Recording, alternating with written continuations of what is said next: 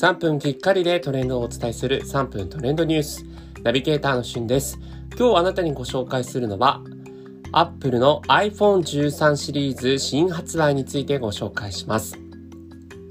えー、深夜の2時ですね、日本時間に Apple の新作発表会が行われまして、新作 iPad、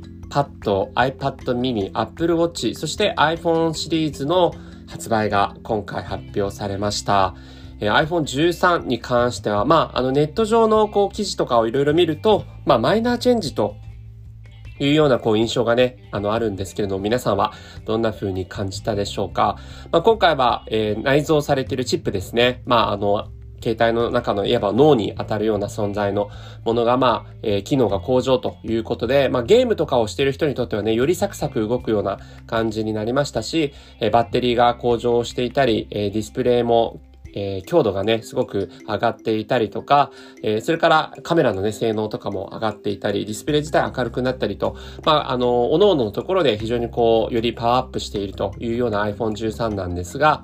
えー、目立ったこう、新目玉の機能みたいな部分のところは、まあそこまでなくてですね、前回の iPhone 12に関しては、こう、 MagSafe という磁石でこうくっついたりとか、それからこう 5G 対応になったというようなところがあったんですが、まあ今回こう、大幅な新機能追加っていう面はあまりなかったかなという印象があります。ただその中でもですね、シネマティックモードという、え動画においてこうぼかしを、ぼかし機能をつけることができる機能が新しくつくんですね。なので、それを使うと結構本格的な、まあ映画じゃないんですけども、もう本当映画並みのこうプロ、プロ顔負けのですね、こう動画撮影ができるようになったっていうのは、まあ、私自身もこうプライベートで結構動画撮影すること多いんですけれども、あの非常に嬉しい機能になってるかなというふううに思います。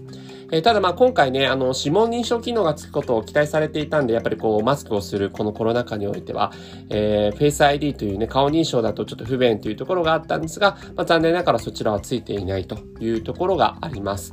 ね、これ実際まあ iPhone 13発売して、まあ、来年また iPhone 14とかになった時につくのかどうなのか、その辺が楽しみですけども、えー、世界中にね、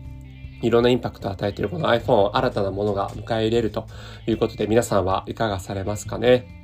え僕自身は iPhone 11 Pro を使ってるんですけど、非常にもうバッテリーもすでにすごくいいですし、カメラもすごく性能多いので、まあ、今回買い替えるかどうかっていうのはちょっと考えているところではあります。えー、iPhone 13にね、切り替えてるっていう方いらっしゃいましたら、ぜひそのあたりも教えていただければと思います。それではまた次回お会いしましょう。Have a nice day!